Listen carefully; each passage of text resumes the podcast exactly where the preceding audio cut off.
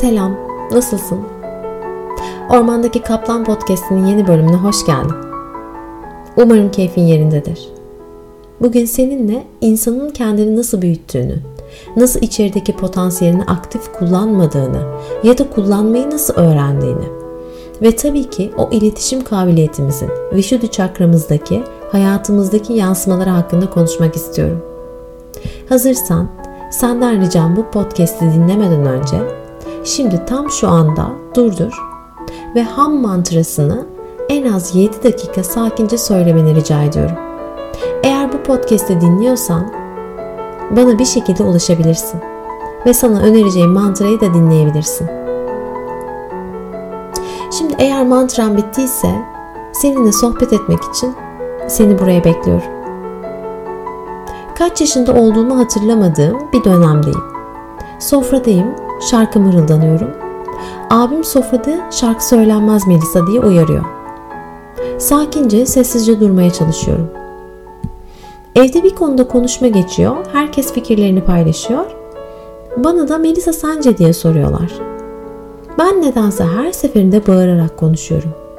O kadar çok bağırıyorum ki her seferinde bana ailem Melisa küçük harflerle konuş kızım diyor. Okuldayım.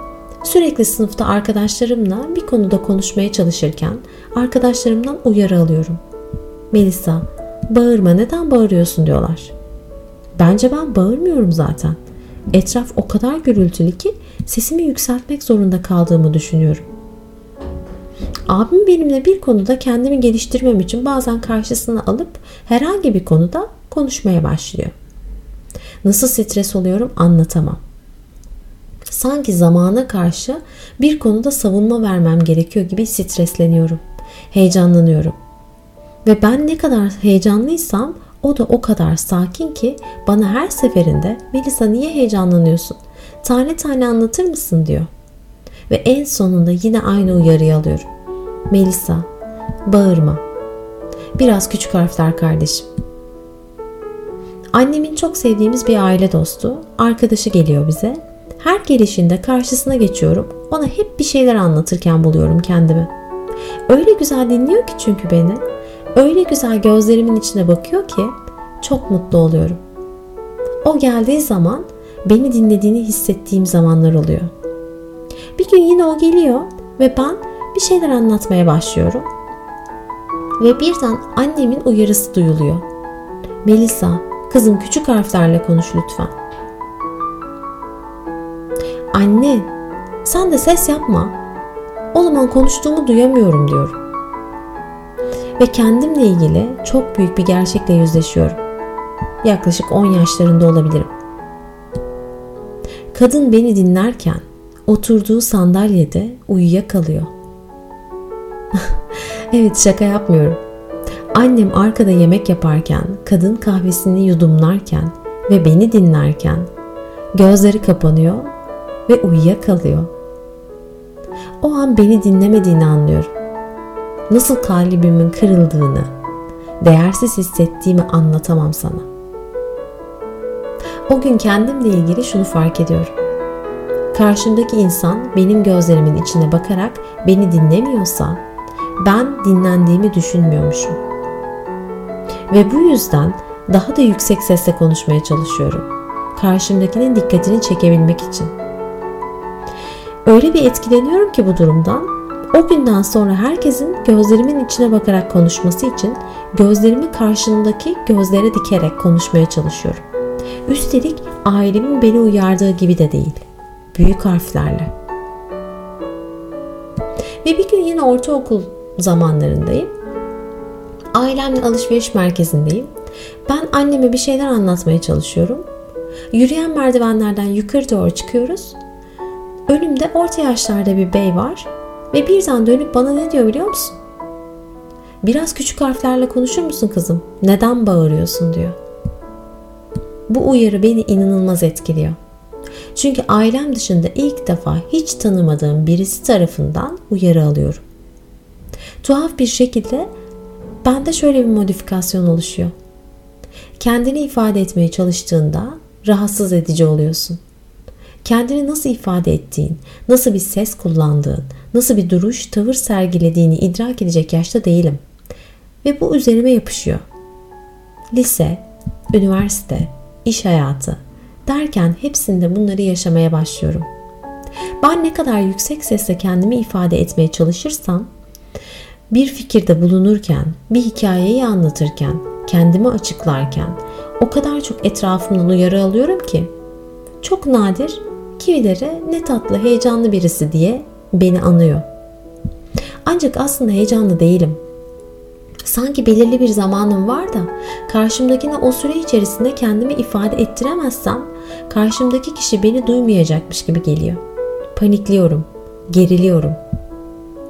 Ta ki ilk sekansında öğretmenimin bana yoga dersi vermemi istediğinde sınıfta öğrenciyi döver gibi bir ses tonunu kullanıp bağırarak konuşmaya başlayana kadar.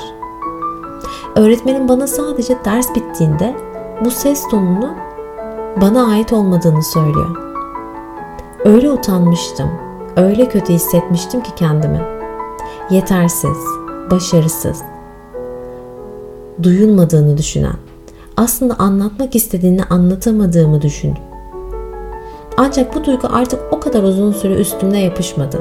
Bir dakika dedim. Tamam, yıllardır bu vardı bende. Peki artık düzelmem gerekiyor sanırım. Ne yapabilirim? Sorun ne ve nasıl düzeltebilirim demeye başladım. Hemen başka bir öğretmen geldi aklıma. Ona mesaj attım. Yardım etmesini rica ettiğimi söyledim. O da bana bir kitaptan bir bölümü sesli okuyup ona mail atmamı rica etti. Ne oldu biliyor musun? Okuduğum satırlar tesadüfi bir şekilde şunlardı. Duymayı bilmeyen kulak hiç dikkatinizi çekti mi?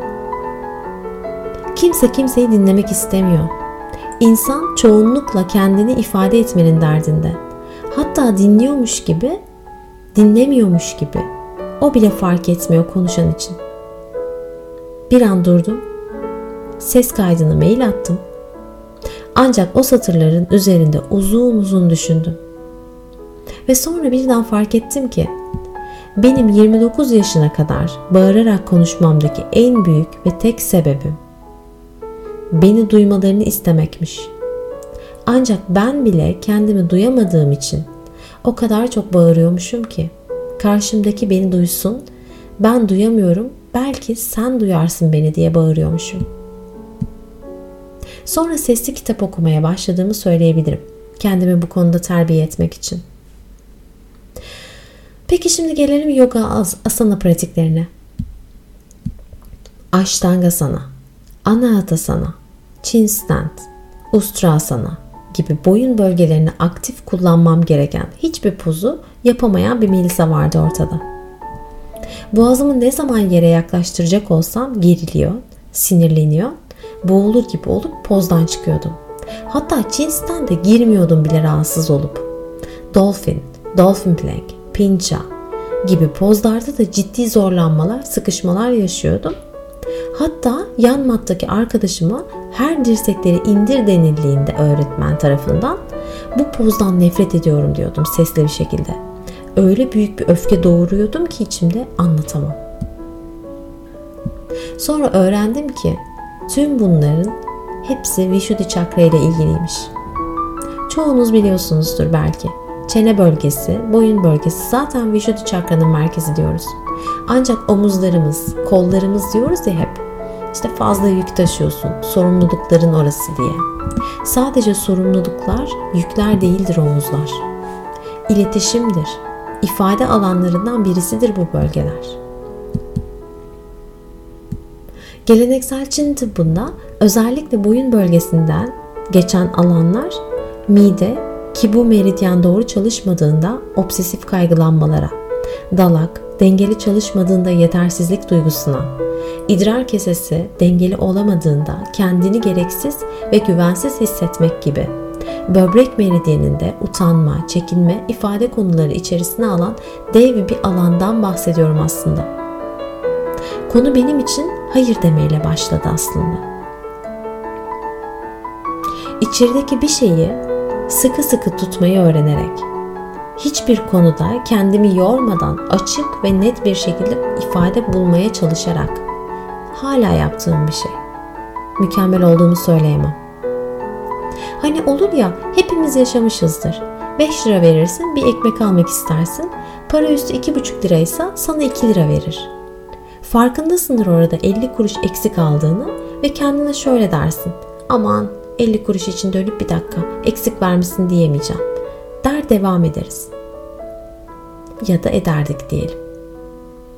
Çünkü dönüp bir saniye bir yanlışlık var 50 kuruş eksik demeyi öğrendim. Nasıl zor olduğunu hayal bile edemezsin. Ancak burada o eksiği söyledikçe içeride bir şeyleri tamamlamaya başladığımı öğrendim. Yavaş yavaş ses tonum değişmeye başladı. Daha sakin, daha tane taneydim. Artık neden kendimi duymaya çalıştığımı öğrenmiştim. Ve artık beni duymak isteyenlere sadece onlara sesimi duyurmayı öğrenmiştim. Sonra podcast yayınlamaya başladım. Yoga alanında yin yoga gibi yumuşak, huzur kokan bir alanda filizlenmeye başladım. Asana pratiklerini soracak olursan hayatımda yaşadığım bu dönüşümler matada tabii ki de yansıdı. Çin stand de geldi ve diğer pozlarda. O maili soracak olursam o mail hiçbir zaman ulaşmadı öğretmenime. Çünkü maile hatalı girdiğimi aylar sonra öğrendim. Ancak bana asıl mesajı vermişti zaten öğretmenim. Ben zaten okumam gerekeni okumayı öğrenmiştim. Tüm bunların hepsini bir kenara koyup benim gibi yıllarca küçük harflerle konuşmayı öğrenmeni değil de önce kendi kalbinin alfabesini okumayı öğrenmeni dilerim. Namaste.